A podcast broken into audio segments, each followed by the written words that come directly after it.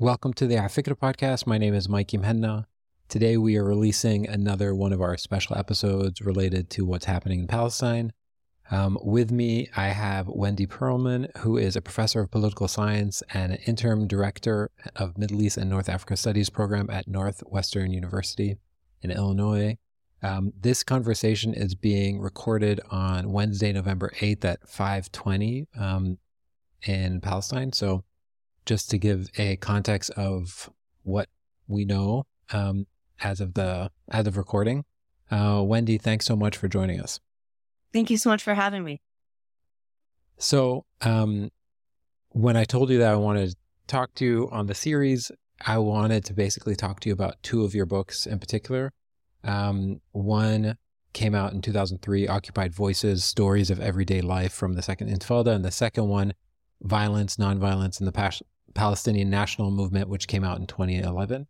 But maybe let's start with the earlier one. Um, so, what made you want to write Occupied Voices, um, and what is the book about? Yeah, so um, I studied at Birzeit University um, from January till about May or June 2000. Um, this was sort of between uh, my master's program and, and starting a, a, PhD. And um, I had been studying the, the, Middle East and North Africa for several years before that and studying Arabic. Um, but it was my first time in Palestine. And I was, you know, absolutely gripped by it, as I think um, most people are who set foot, even for the matter of hours in Palestine. And it was a really uh, tremendous experience. So I, I took classes at Birzeit and I uh, volunteered for a Palestinian human rights organization. And uh, then moved on and was studying Arabic in in Cairo um, in the CASA program at, at AUC for the academic year of uh, the 2000 2001 academic year. So I was there when the second Intifada began, and because I had just um, you know developed this you know personal and and political and emotional connection to the area, I was I was really beside myself when um, when violence began, and it was um, uh, it, so um, overwhelming for me at that time in the fall of 2000 when the second intifada began which is really it's i mean this this, this current moment is taking me back to those days of the of the the, the overwhelming of the shock the day to day of of of catching how the violence had developed from day to day the the casualty counts day to day and not knowing where this would lead or when this where it would go but but a sense that there was a, a momentous turning point underway.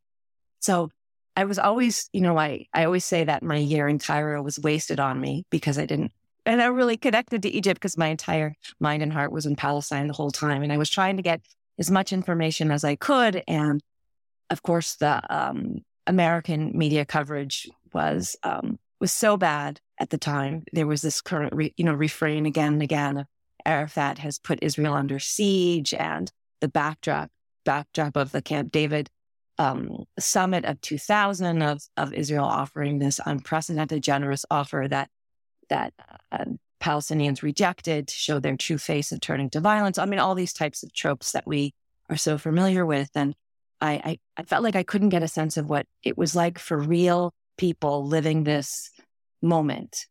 Um, and I thought there sort of was no better way to find out than to have the chance to go and, and ask people. So I waited for the winter break between the fall and, and spring semesters in my study in Egypt and basically took the first bus I could go back and went back to um, to the West Bank and to to East Jerusalem. And I uh, had a visit in Gaza at that time as well. And basically talked to anybody I could. I had a very like cheap tape recorder and anybody I could, I just basically asked, what has this time been like for you? And I got reflections on those first uh, three months of, of the second intifada, the fall of 2000, but also larger reflections about what it means to be Palestinian, about what um, people's frustrations were with the Oslo process and, and how it did not deliver on basic aspirations for freedom, for dignity, for self determination. Um, but it was my first experience seeing, trying to understand major political events and structures and processes through ordinary people just talking about their lives. Um, so I did the interviews I could and uh, then came back to Egypt. It was a slow process of transcribing and translating all of those uh, interviews, um, it became something of a collective project of all of my classmates um, in, in, in Egypt. Also, maybe taking a, a, tape or taking half a tape, and various people helped helped get that from audio onto uh, print. And it was a few years later that I was able to sort of shape it into a book of interviews. So the the book in the end um, is a, a, series of a couple dozen people um, of different walks of life to try to represent some of the diversity both of the Palestinian people and the diversity of, of issues and topics that were really prominent in the news at that time.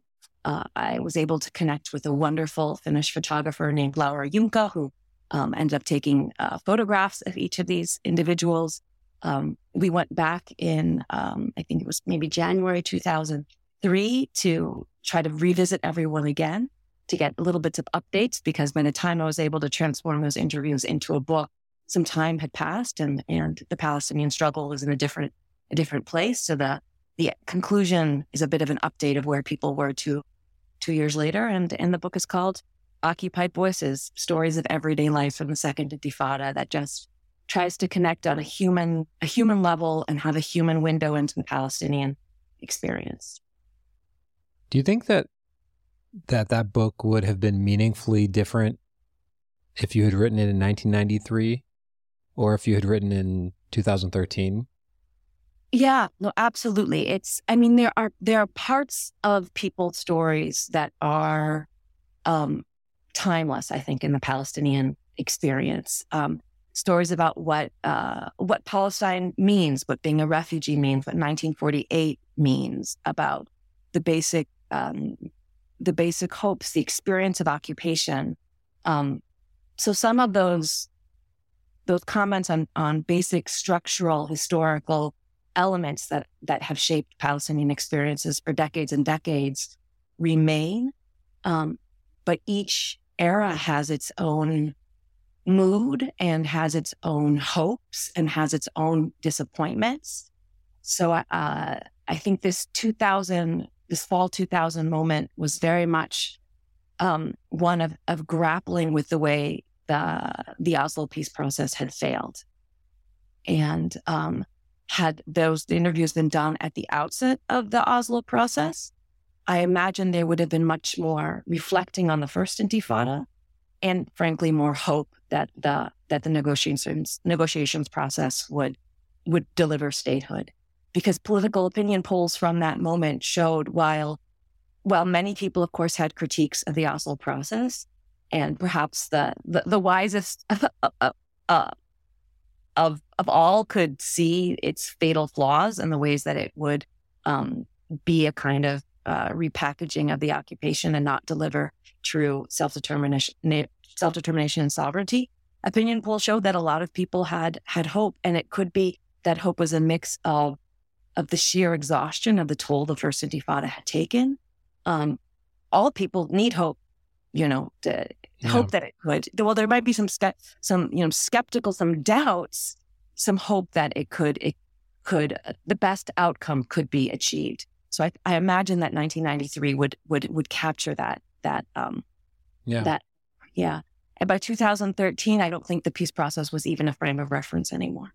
Um, I mean, it is as I think a, a frame of reference of of uh, of the disappointments of, of, of, of a political process and negotiations, but, um, you know, was, had gone closer to the dustbin of history by, by yeah. that. Okay. So I have, I have questions about Oslo that I, I would love to talk about, but before that, yeah. I just want to ask you a really basic question. I don't think I've ever asked somebody. Yeah. It does what is a peace process? what is a peace process? Well, I mean, um, like, and that, like, you know, this idea that, like, you know, that there is a peace process happening. What does that actually mean in Palestine? When did the peace process, as we know it, like capital P, capital P, like, when did the peace process start and when did it end in Palestine? Yeah, it's, I mean, these are terrific questions, and I would have to, you know, go back to my my my notes and my books to be sure. able to with, with with with with more confidence. But in some ways, I think the, the, the term peace process in the in the in the Middle East context, you know, really begins in the in the 1970s. and after the 1973 war and the U.S. Kissinger shuttle dis- diplomacy in trying to get Israel and Arab states to negotiate um, some uh, some sort of end to the Arab-Israeli conflict, including Israeli withdrawals from from chiefly Egyptian territory, and then, then the, the, process that that leads to the Egyptian-Israeli uh, peace treaty and Israeli withdrawal of the Sinai and Egyptian recognition of Israel. So that's the, the I think the first sort of lexicon of the peace process. Of course, the heart of the heart of the Arab-Israeli conflict is the conflict over Palestine, and the peace process in the Palestinian context um, I think it takes a few forms. So one is, of course, that the, the first Intifada and the um, the way that insisted upon putting the Palestine question on the map of the an international community that probably wanted to ignore it and was ignoring it. The way that it, it showed Israeli unsustainability of the occupation and needing to find some resolution that entailed withdrawal um, from the occupied territories and some accommodation with Palestinian nationalism, you know, created a, a context that could ripen um, space for for Israel and the PLO um, as the recognized sole legitimate representative of the Palestinian people to begin talking. The, Israel had not recognized it, it was illegal for Israelis to speak to the PLO.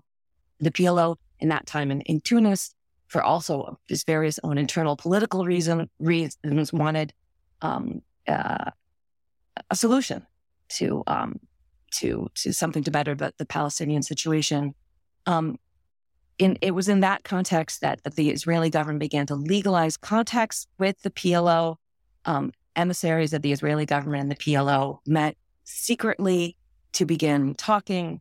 At the same time, there's uh, sort of another another a branch of the peace of peace negotiations that begins 1991 with the Madrid conference in the wake of the the uh, the beginning of the first Iraq War to bring um, Israel, Arab heads of state, and some representative for the Palestinians as part of the Jordanian delegation to Madrid to try to talk about some and negotiate some some resolution um, on the you know and in the context of the first Intifada. So while there were these public negotiations that were launched in Madrid, and then there were um, Palestinian and Israeli representatives they continued to talk at various rounds in Washington called the Washington rounds, trying to think about some, some kind of separation and some kind of resolution. You had Israeli and PLO leaders secretly speaking, um, ultimately in, in, Oslo, in Oslo, Norway. Um, so all of this is, I think, ways of whether secretly or in public, um, Israeli and Palestinian leaders and representatives coming together to talk about how to, to disentangle and end the occupation, or um, or create some some resolution to a situation the Intifada had shown was untenable. Um, the Oslo process then launches in September 1993, sort of revealing of um, that there had been these secret talks. And the in the Oslo process, I think that is interesting in terms of thinking about what peace process means is unlike in other areas and other conflicts of the world where there are talks that lead to a peace treaty, that lead to a settlement, that lead to a final resolution. Um, you know, perhaps in, in, Northern Ireland, for example, or or the talks in South Africa that led to an agreement. The Oslo process was simply an agreement to start talking, to start talking publicly. It was a framework for phased negotiations. Now, many looked at that and hoped that it would lead to a final settlement, but all the parties basically agreed to was to talk. And there's this very famous exchange of letters um, between Israeli Prime Minister Yitzhak Rabin and, and Yasser Arafat as chairman of the PLO of, of the sort of exchange of goodwill that was a part of that September 13th, you know, White House ceremony that launched the Oslo Accords. And if you look at the Israeli letter, all Rabin said in his letter, which is about two or three sentences long, is that Israel recognizes the PLO and will start talking to the PLO.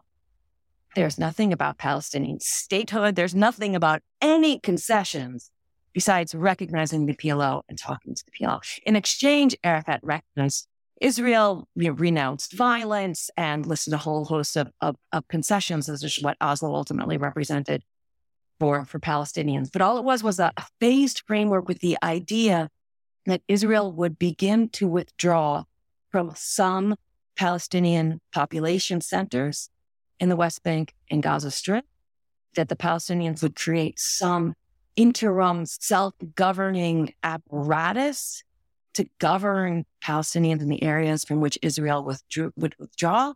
That, and after um, five years, or by 1999, the parties would um, reach a final settlement on the major outstanding issues, including settlements, refugees, borders, water, and statehood. And of course, that final settlement never, never came. So Oslo was just a, a process to talk. Yeah. And in many ways, then cover to allow all sorts of other things to happen, um, like like increasing settlement building the entire yeah. time. So, if we can begin to tie that to some of the stuff that your second book begins to unpack um, violence, nonviolence, and the Palestinian national movement. Um, walk us through, if you will, the response to that failure um, and um, what happened in the prevailing years. Yeah. So, if I could say a little bit about how I came to write violence and nonviolence in, in, the, in the first place. So, I wrote this book, Occupied Voices, and I did a series of book talks um, after it was published in 2003. And what I found, um, you know, some some sympathetic audiences, a lot of hostile audiences. But a question that I got again and again and again was something of the sort of in, these in these book talks across the United States. Um, of, yes, we know Palestinians suffer and occupation is terrible, but what about the violence? What about the violence? These American audience couldn't get past what they saw as an association between Palestinians and the use of, of violence and would ask things like, where is the Palestinian Gandhi? And, and these types of questions. And, and I found again and again that I, I, I needed to ex- explain um, uh, basically a question of why are Palestinians using violence all the time? And that became the kind of motivation for what ended up being my dissertation when I did my PhD in political science. And then that, that dissertation was revised to become the book Violence and Nonviolence. And the basic premise is like these are these are bad and stupid questions. Palestinians have used unarmed forms of resistance as well as armed force forms of resistance for over a hundred years. These have varied over time and space, and and and, and nonviolent protest is, is complicated, and so is violent protest but I wanted to, to write a sort of a political history of the use of, of, of violent and nonviolent protest over time, as well as um, provide some explanation that could be um, one of several answers to this question of, of why essentially does any self-determination movement or any national movement or any kind of social movement use violent or nonviolent strategies um, when they do and how they do, how that varies across the life of a movement and and what explains different movements, tactics at different at different times. And ultimately, I think I came to the idea that there are many, you know, uh, these strategic and tactical choices are complicated and multidimensional. There's not a single answer. Uh, certainly, what Israel does has an enormous effect on what and what Palestinians' own protest strategies are, and what those protest strategies can be, given the sort of structural controls of the occupation. Um, and the, the basic, you know, a, a huge as, asymmetry of the very nature of the conflict. Um, there could be, you know, ideological and uh, reasons for for one type of struggle or another. But I ultimately um, wanted to highlight one factor which I thought was not getting enough uh, attention at that time, which is the internal politics and the internal organizational dimensions of nonviolent protest and the argument that I came upon is that that movements um, require a basic degree of internal cohesion and coordination to launch and sustain nonviolent protest. Nonviolent protest requires mass numbers, which uh, a sort of uh, sweeping organizational unity can help recruit and help sustain. It requires constraint, um, so that doesn't take small group of people who might want to take up arms and can transform a nonviolent protest to a violent one. So nonviolent protest, um, it's hard to, to launch nonviolent protest without organizational um, cohesion in the form of leadership, uh, unified public opinion to some degree, and in a certain organizational framework. Whereas that the more any movement is internally fragmented, um, lacking one leadership with internal factionalism and divisions, of various kinds and weak institutional structures, um, the more likely any movement is to use armed struggle because uh, factions can use violence even against uh, uh, an external enemy as a way of, of um, uh, competing with each other for public support. Um, because any uh, attempts at sort of constraining violence can easily be um, overturned by uh, very small numbers. Um, and uh, because that, those kinds of divisions make it difficult to recruit um, and sustain mass participation among among large, large numbers of the population, as is required for for for really viable, uh, sustained nonviolent protests. So that's the basic argument, and the book looks at that pattern, the relationship between cohesion and nonviolence, and between fragmentation and violence over um, you know the entire 20th century uh, into the 21st century history of the Palestinian national movement, beginning from the, the 19 teens and 20s um, into the second intifada. Yeah. Okay. Well, I will not ask you to predict the future. Um, yeah. I want to understand, looking at other historical examples, whether it's you know, Ireland or South Africa, what is the option set of what can happen?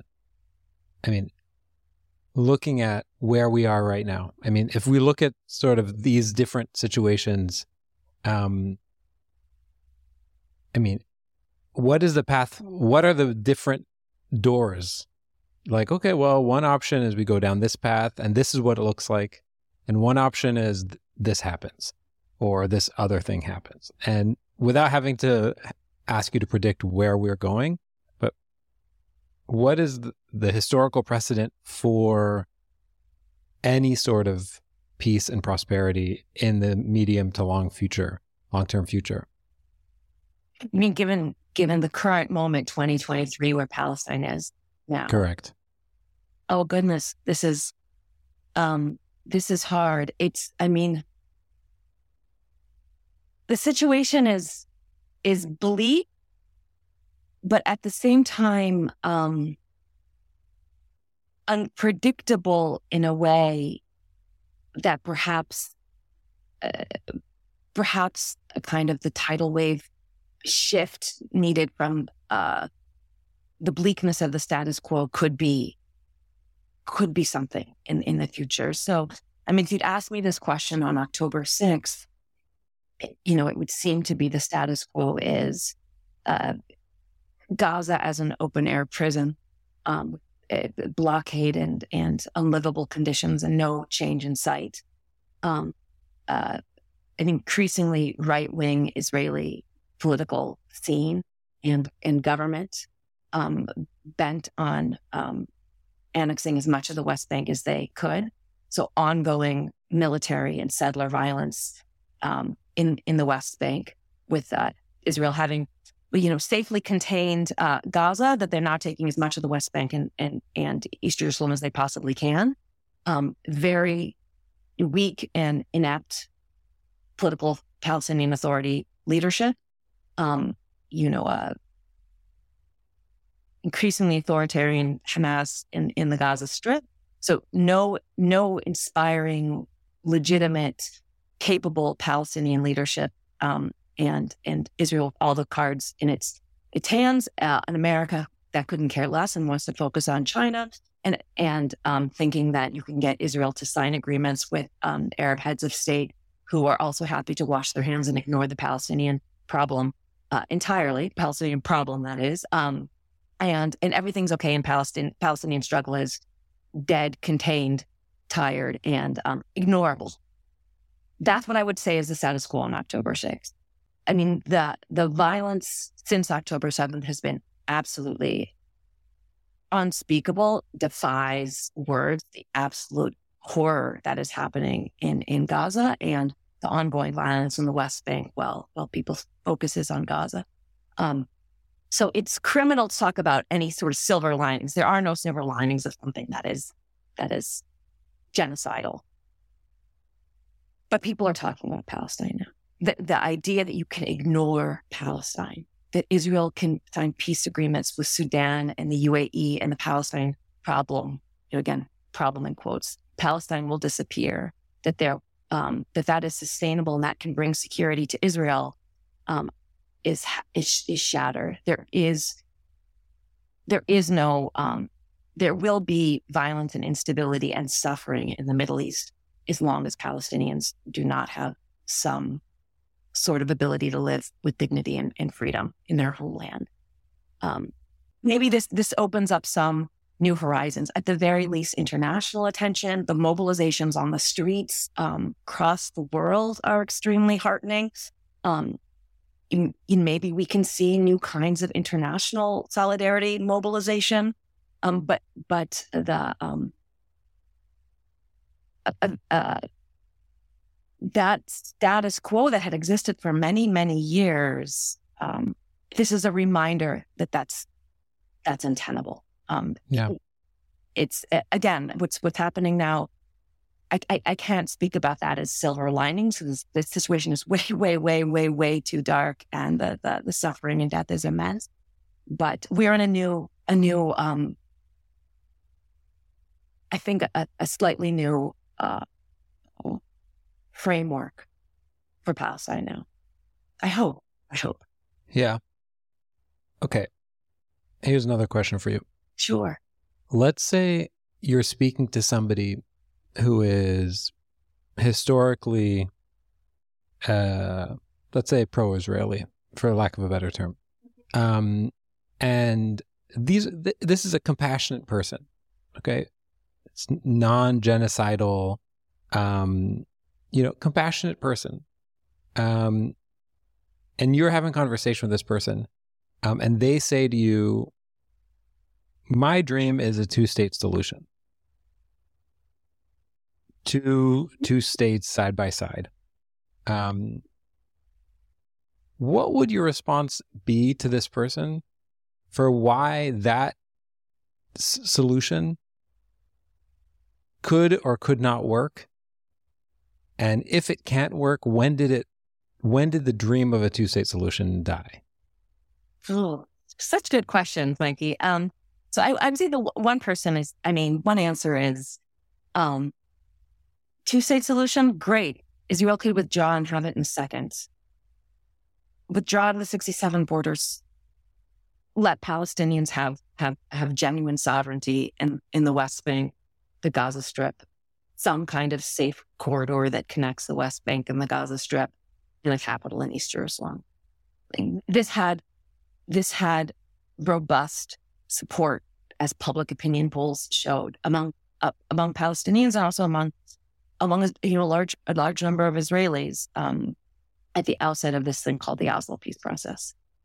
Israel wanted a two state solution, it could have one in a second. It's a question of Israeli withdrawals. Um, and if there is not a two state solution, it's because Israel does not want to give up on that land. One, it might, doesn't want to give, give up on land that many in Israel want and claim as should be part of the state of Israel.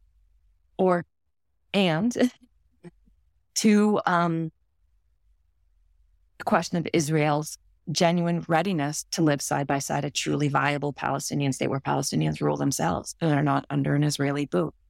Um, of, of, of true, of true, uh, genuine acceptance of of Palestinians' equal rights as human beings to to rule themselves and and not be ruled by Israel.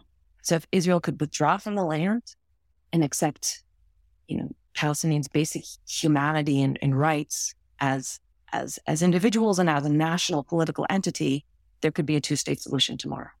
There isn't because of non-acceptance of of those those two items.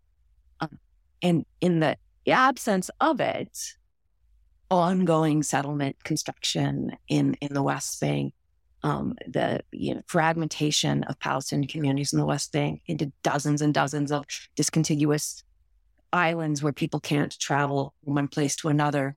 The refusal to allow um, a, a, Gaza that that can have uh, live blockade free and allow people and goods to go in and out and have some sort of viability. Control its airspace. It's it's it's it's out by by sea by land. Um, control borders. Have true have true statehood Israel's continued unwillingness to allow that shows its its unreadiness for a two state solution. In the absence of that, I don't know how a two state solution is possible.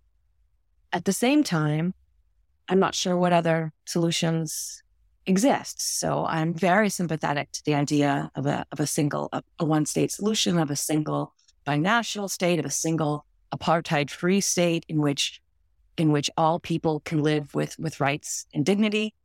As many in the political science community now like to say, um, there is there is a one state reality, but not a one state solution. There is one state in the river and the sea. It's the state of Israel, um, but it's not a solution. It's a situation of, of apartheid, of, of, the intent to, to to to create and sustain racial domination of one group over another. Um, but calling for a, a, one state reality also is calling um, for for Israel to and Israelis to give up on the dream of a Jewish state, which Israel has an exclusively Jewish state. Exclusively Jewish state, yeah. Um, and maybe maybe with exchange and discourse and the untenability of the of the status quo, um, Israelis can can come to um, embrace this as what is best for all peoples between the river and the sea. But but given what I see in the Israeli public right now, um, it, it seems like Israel's quite, quite far from it. It's hard yeah, to imagine. So, but who knows? Who knows? I mean, history's long. Yeah. But if we take a look at other, the, if we use history as a guide, what would have to happen? I mean, like I, I was playing this this uh, thought experiment in my head a couple days ago, uh, and I was like, if I could control everyone's actions, and I, and I just tried to be this like benevolent dictator, and say, okay, listen, I'm going to actually do what is best for everyone. Okay, I, I, I know, all right, and I'm I'm just going to make the decisions for everyone, and it's going to be uncomfortable. Everyone's going to have to give up something, but I'm going to just make all these decisions with justice, like capital J justice in mind. What would I do? Right, but I know a lot less than you do. So I'm going to ask you that question. I think if that were, were the case, really, I think a, a single state, a single state that, in which all Jews and and Palestinians, regardless Arabs of, of Palestinians, Muslim, Christian, Israeli Jews from various parts of the world, whoever is living in this territory now, with um, with equal rights. Period, and be able to move from place to place, um, accommodation for for right of return. Um, you know, and, and interesting public opinion poll show for, for Palestinian refugees scattered across the world, the right of return is non-negotiable. It is a right that was recognized by the United Nations. It is um, people should have the right to go back to their homes. Um, Israel has has always said, well, that visions you know, millions of Palestinians marching to the borders and, and, Israel loses its its demographic Jewish majority and ceases to be a Jewish state. Well, in this one state reality, this exclusive Jewish national character of the state is a non-issue. Um, and uh, yeah, and we'll see if, if, you know many Palestinian refugees might choose not actually to come back and relocate to their to their their old homes and villages, but a right that is recognized for them to make that choice. Um, yeah um, yeah, that I think that that would be the heaven. And um, this exclusive nationalism that states have to have some demographic majority that they have to rule in the name of one people narrowly defined in ethnic or religious terms. This is all the making of exclusivity, of exploitation, of denial, of, of hierarchy, of injustice, um, but a basis in, of, of equal rights and equal freedoms to be able to live with dignity, to be able to to live in or at least visit and touch the land of of of of of, of a territory where your family has a history and your people has a history. Um, you know, it, it, that that would create security and safety. Um, uh, people would need to use violence or suppress or oppress their their fellow citizens. They could live as neighbors. So yeah, it might be a bit of a, a pipe dream, but But the current reality is a recipe for violence and suffering and death. That is that is clear as day. The current yeah. reality is is is a rep will only bring violence, insecurity, suffering, death. Um, that is all human made and also completely unnecessary. So much destruction and death in total vain. People want just want to live and and have futures for their children. Breathe. There's no reason Un- why it or shouldn't happen. Yeah. So you work on a college campus in the U.S. Um, students who are not pro-Palestinian or do not have free Palestine T-shirts or buttons or think about uh, themselves as being part of the solidarity movement, but did care about things like Black Lives Matter and didn't did care about other things. What do you think they most misunderstand about what's happening in Palestine that would have them not be able to come to the conclusion that yes, I also want the same one state solution. I also dream of a similar thing. So I can say based on my experience, and I love Northwestern University students. They're fantastic. There is um, an awful lot of lack of the most basic knowledge on the um, I have had students ask me um, questions you'll believe. I mean, one is I have, have many students who come to me and they think that Palestine is a state.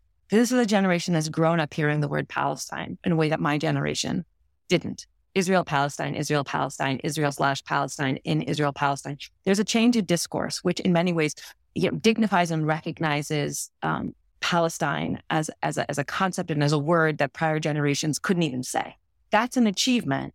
But one, I think, unintended negative consequence of that is is young people who've grown up hearing P- Palestine and Israel Palestine on the news, but don't have basic knowledge. I've had many students who think that Palestine is a state, that this is a conflict between a state of Israel and a state of Palestine that are struggling over territory, like India and Pakistan are struggling over Kashmir, or like Russia and Ukraine. Yeah, yeah, yeah. So, so we need to go back to the basics um, so there's there's a lot of of, of of lack of the most basic knowledge about what the context, what it is about, Israel and Palestine. I have a student ask me questions like, "How did the Palestinians get there?"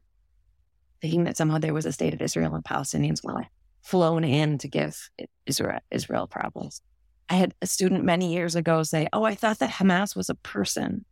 Um, it's like they're hearing Hamas in the news. So, and, and yeah. I don't blame, blame these students because as long as they, these young people, as long as they uh, have been alive. They've been hearing this in the news, but that, that flashes the headlines of what's happening at the moment and have not had the chance to sit down and get the history lesson that puts all of this in context from the 19th century rise of the Zionist movement through the British mandate, all the history of wars and maps and border changes and occupation that lead to the current reality.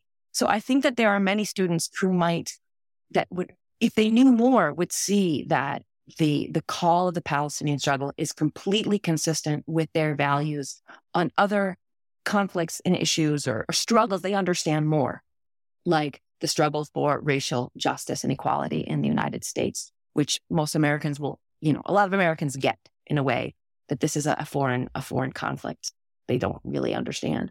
So uh, we just given more information. That's why um, uh, one of the things that's most important to me is simply um, that uh, to more information. So one thing I find again and again eh, is that I don't, I don't think that the issue is pers- for the young people I come into contact with is the issue isn't necessarily persuading them. Some people who come in with certain assumptions or certain allegiances might need more convincing and persuading and analysis.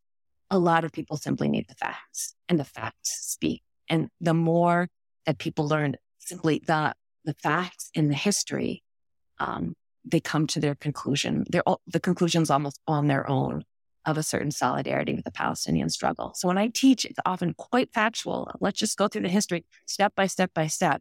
And students who began without much necessarily um, a sense of solidarity or support of Palestinian rights, you know, you give them three lectures on the history and some basic readings, and they leave with that solidarity because the facts themselves speak. And almost the strongest um, uh, you know, um, campaign against Palestinian rights and struggles in the US is to deny those basics. That's that's that's what will weaken a, Palis- uh, a movement in Palestinian solidarity is to keep people from understanding the basics. Yeah. Um, I want to talk about the history of this like activism and grassroots activism. Um, maybe the easiest question is like, let's just start in the 90s. How has grassroots activism um, in the Palestine solidarity movement, both in Palestine and globally, changed over the last 30 years? You know, internationally or in the US? Yeah, both internationally uh, and the US, but also the sort of local um, nonviolent um, nonviolent movements in Palestine. So maybe let's take it uh, they're separate. So let's talk about internationally in the US first.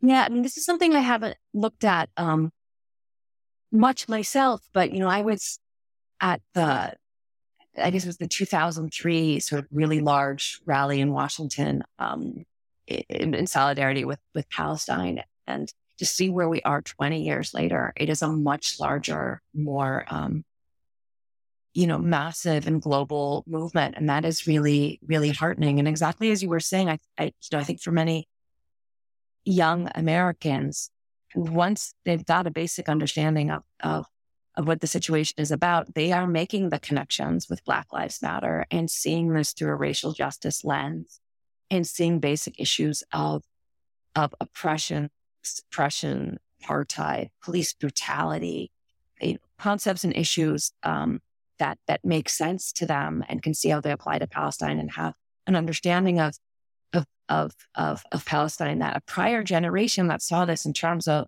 peace process and conflict and suicide bombings or an Arab Israeli conflict um, that that's a different lens.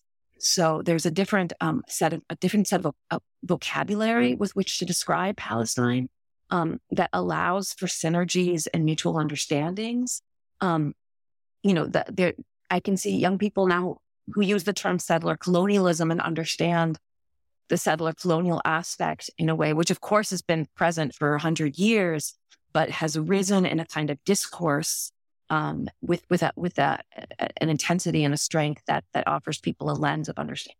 The terminology of apartheid, which we now know has been so um, painstakingly, meticulously documented by human rights organizations, one after another, provides another lens. Um, these are terms that are are the moral legitimacy of struggles against apartheid, settler colonialism, cleansing genocide is very difficult um, to dispute. So it gives a, a new generation a different, um, almost a different arsenal of, of of words and concepts that are rallying people in the streets.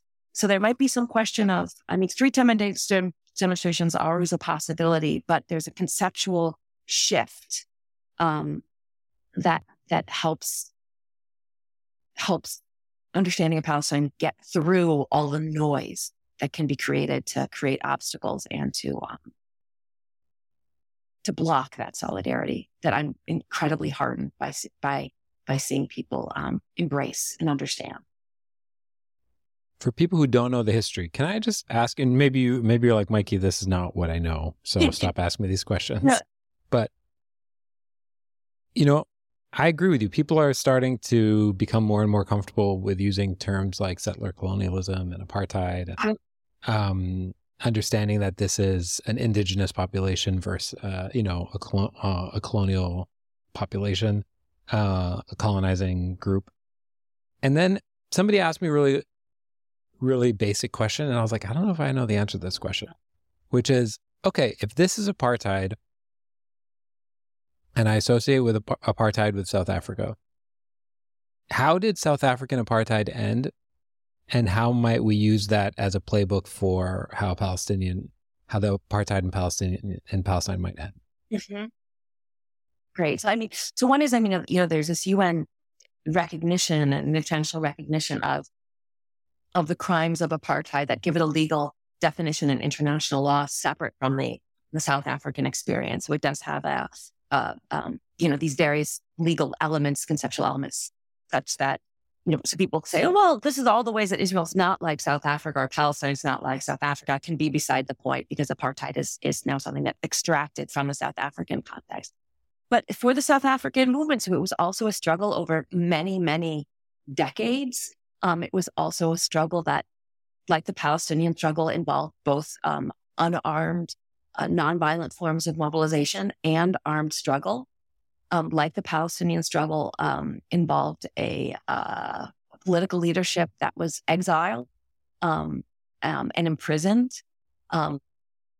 In in some ways, I think that, and this gets to sort of my argument in violence and, and nonviolence, that in some ways, I think that one strength of the um, of the anti-apartheid struggle was the kind of overwhelming um, leadership of the ANC, that there were smaller, pal- smaller um, South African uh, groups that were, um, but the ANC was overwhelmingly the the most powerful single, le- you know, le- legitimate leadership that most uh, South African anti-apartheid um, identifiers looked to, and that that power of of a leadership that was legitimate, that was clear sighted, that uh, uh, offered offered a strategy that um, and what are the, kind of the um, disappointingness some of the Palestinian political factions and, and, leaders had not perhaps offered that kind of vision.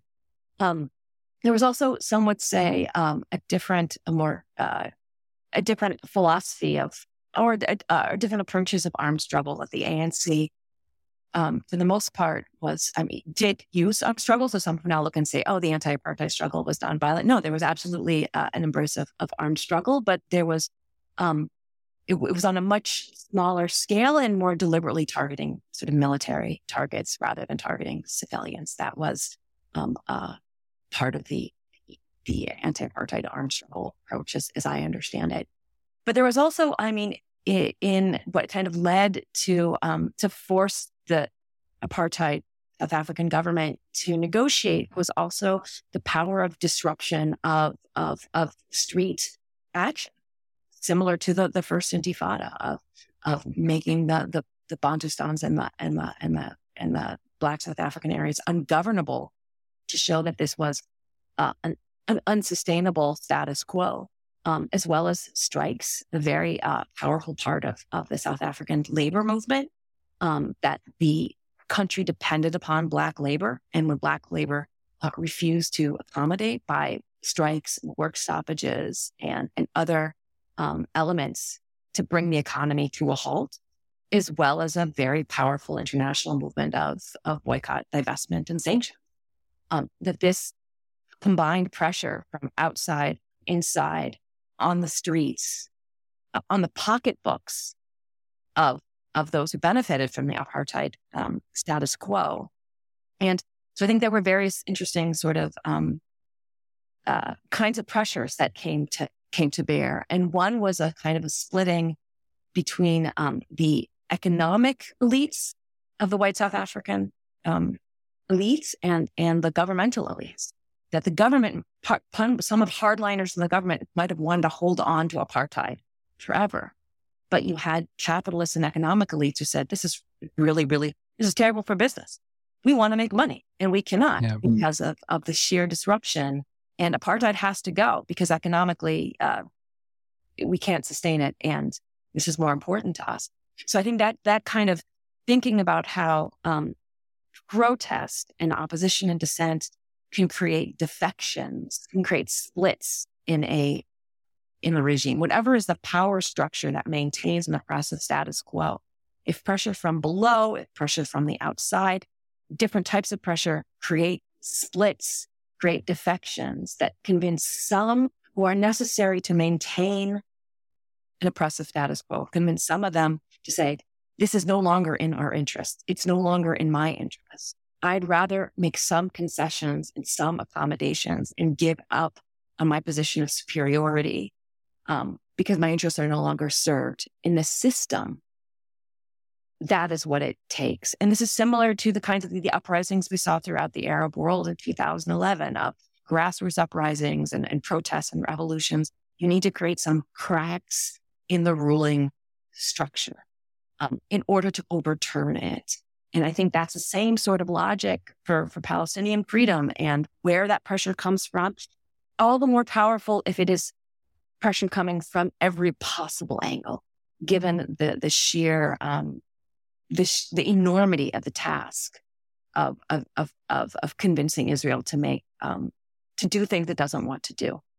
Um, it needs pressure from all sides um, to convince Israelis um, that change what Israelis need to do for their own interests if they are not persuaded by the arguments of humanity and and and, and decency in this case. Yeah, I mean it's it's there's an interesting case to make as you were speaking that in some ways like it's not a strike, but I mean the Israeli economy is cratering right now um, for for many reasons. One of them is because of the enormous labor sh- shortages, because of how much they depend on Palestinian labor. Um, and I was reading a report, uh, a Bloomberg report about, you know, like three or four um, at of the rating agencies uh, downgraded um, downgraded the Israeli economy and the, the their credit scores. So maybe there's a case to be made. Um, um, okay, before we wrap up, I, I want to wrap up, but um, I also just want to ask you, how are you? I didn't even ask you. Thank you. It's funny because I was just at the Middle East Studies Association conference this past weekend, and it's usually a time where you see all these old friends from your entire life in the Middle East Studies community. And um, every single conversation I had was like, "Hey, Palestine, how are things on your campus? How are how are you? Palestine, Palestine, Palestine. We would often talk for like an hour before we asked precisely this question. Oh, how are you doing? I'm doing okay. Thank you. El. It's, um, and I appreciate you asking about sort of situation on American campuses because it has been, it's been quite overwhelming. I think many of us are dealing with statements from university administrations that are, um, you know, very one sided to, to, to, to be diplomatic about how to critique them um, about especially uh, Palestinian Arab Muslim students, students who identify and support Palestine in one way or another, Jewish students who are supportive of Palestinian rights, feeling unseen, unheard, unrepresented by university administrations, feeling about something that we've been talking a lot on our campus about the disparities of care, that there are various institutional structures um, and, and other un- and uh, more unison resources institutionally, materially, um, uh, frankly, for Jewish students on campus who identify with Israel and support Israel, and many fewer institutional material resources for, for um, the rest of the student body who is critical of Israel at this moment. Um, we've been dealing with these types of issues of student support and um, and concern about our administration, as well as trying to do as much Palestine-related programming as possible, because um, because the sheer uh, hunger to understand and the need to understand um, is so is so great. So um, so I'm doing okay, but that but so much of the moment, um, and on the one hand, I'm I'm trying to follow the news. I have friends in Gaza that I'm trying to you know write as often as I can to say, "Are you alive?" and and um and, and my heart is with with them. Um, but but professionally, I find myself in a in a position where I have professional obligations on my campus to try to be a part of as positive a response um, as possible uh, in the in the realm of both student support and and programming, um, and and staking out some space at uh, the university where um, where solidarity with Palestine and programming um, and educational missions to shed light on on on on, on Palestinians' reality is, you know, how can what can we do? And there's there's no end. You can't do enough. You totally yeah. can't. The end is it's the need is endless, and so that's difficult because everything we do feels inadequate, and everything we do feels too little, too late, um, because of the sheer enormity of of of the problem. Do you um? Is there a playbook for convincing people who are not uninformed, but rather misinformed? I guess maybe it depends on what people are misinformed about.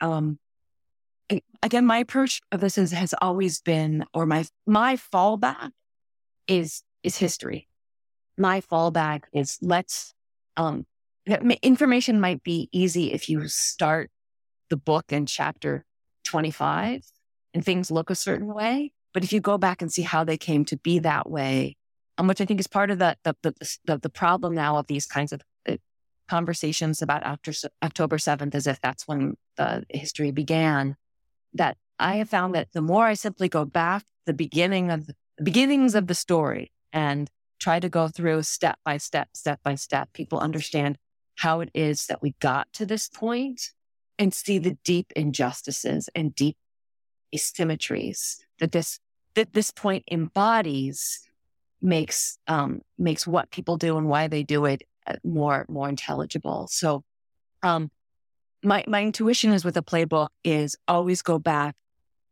one step or several steps further in time than you probably think is necessary, and that's what makes makes the understanding come alive.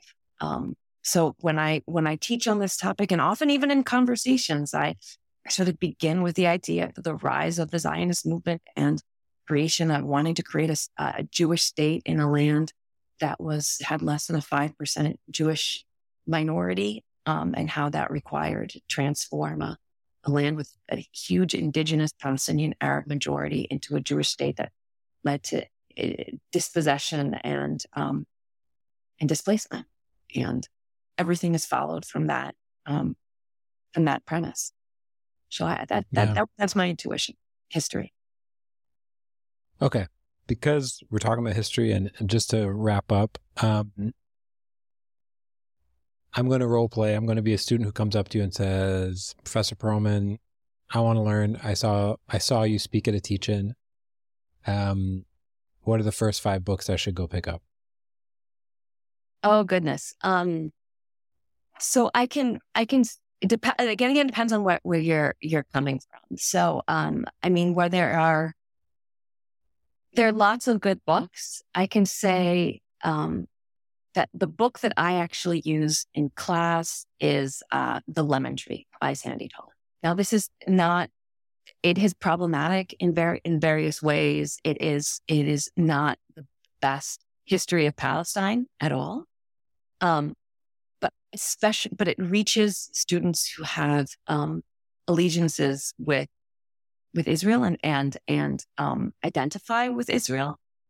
It's something I can teach to an, a, classroom of 80 students who are people coming in with all sorts of backgrounds, and a student who, who has been who was raised to support Israel from as far as they can remember, and the student who knows nothing, and the student who has sort of vague solidarities with Palestine, but doesn't really understand much. That this is um, this is a book that that is effective for your average ordinary, you know, average ordinary American, and does not alienate people from one side or the other. So it is it is what I have found to be the most effective in a classroom um, with with very very diverse ways in which I don't want to I don't want to alienate. Um, I, I want everyone to have enough goodwill to give it a shot to opening to some history. So it is a it is a, a very moderate, light introduction to the Nakba. Um, but it is a book that would be quote unquote even handed, both sides. That's problematic for those of us who actually really know Palestine. We we we know the limitations, but um, looking at a reality of of of um, your average American population, I've I found that one to be effective. So that's where I have I have students start, and then they can graduate to things that are more are more sophisticated and get into some of the concepts like settler colonialism, apartheid, and the cleansing and genocide that yeah. I, I find my students aren't ready for on day most most of my students aren't ready for for day one. And if I begin with that on day one, they um I could lose them. So I got to try to meet students where they where they are. I think there's so much wisdom in that. Um, and I'm so happy you said that. I was listening to Ta-Nehisi Coates speak. Mm-hmm. There's been a couple clips of his his go, that have gone viral. Um, he was speaking at Palfest.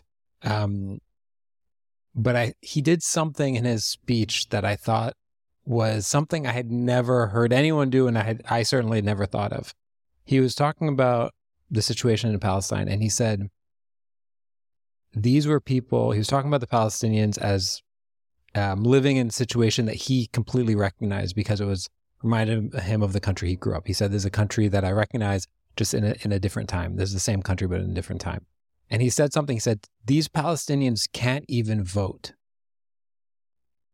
which for me, I thought, who cares about voting? I mean, they can't breathe, they can't drink water, they have the boat, boot of Palestinian of IDF soldiers on their neck. They're getting shot. Who cares about voting?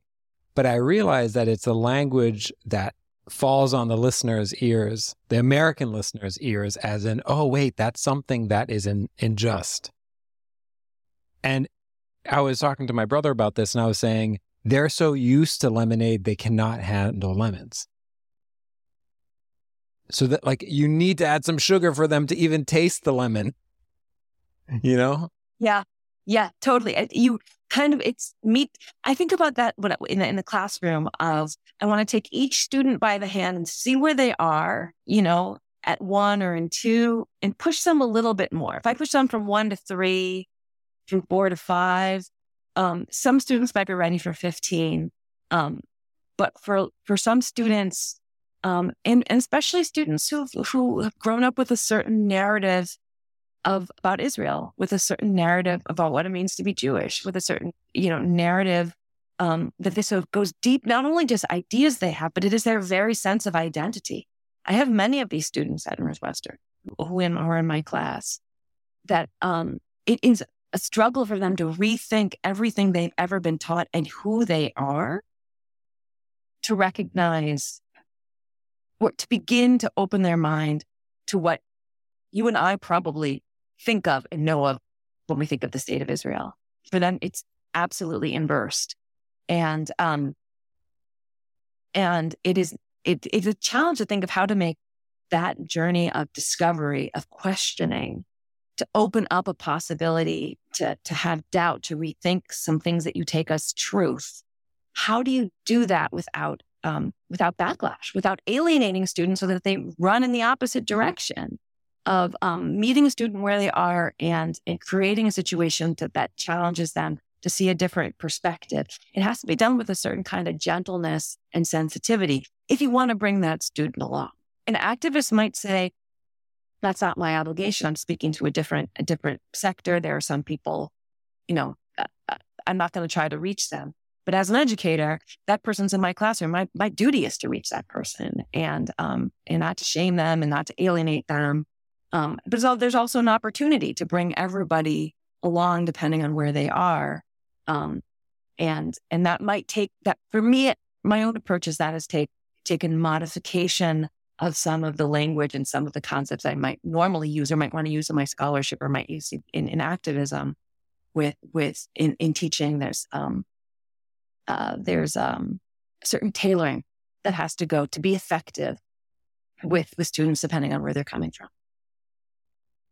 Wendy, thanks so much. I really appreciate it. Um, it's a, a, pleasure to speak to you, and I hope you stay safe, and I hope the people that you care about um, mm-hmm. stay safe too. Thank you so much for having me. Keep keep doing this great work. Thanks so much.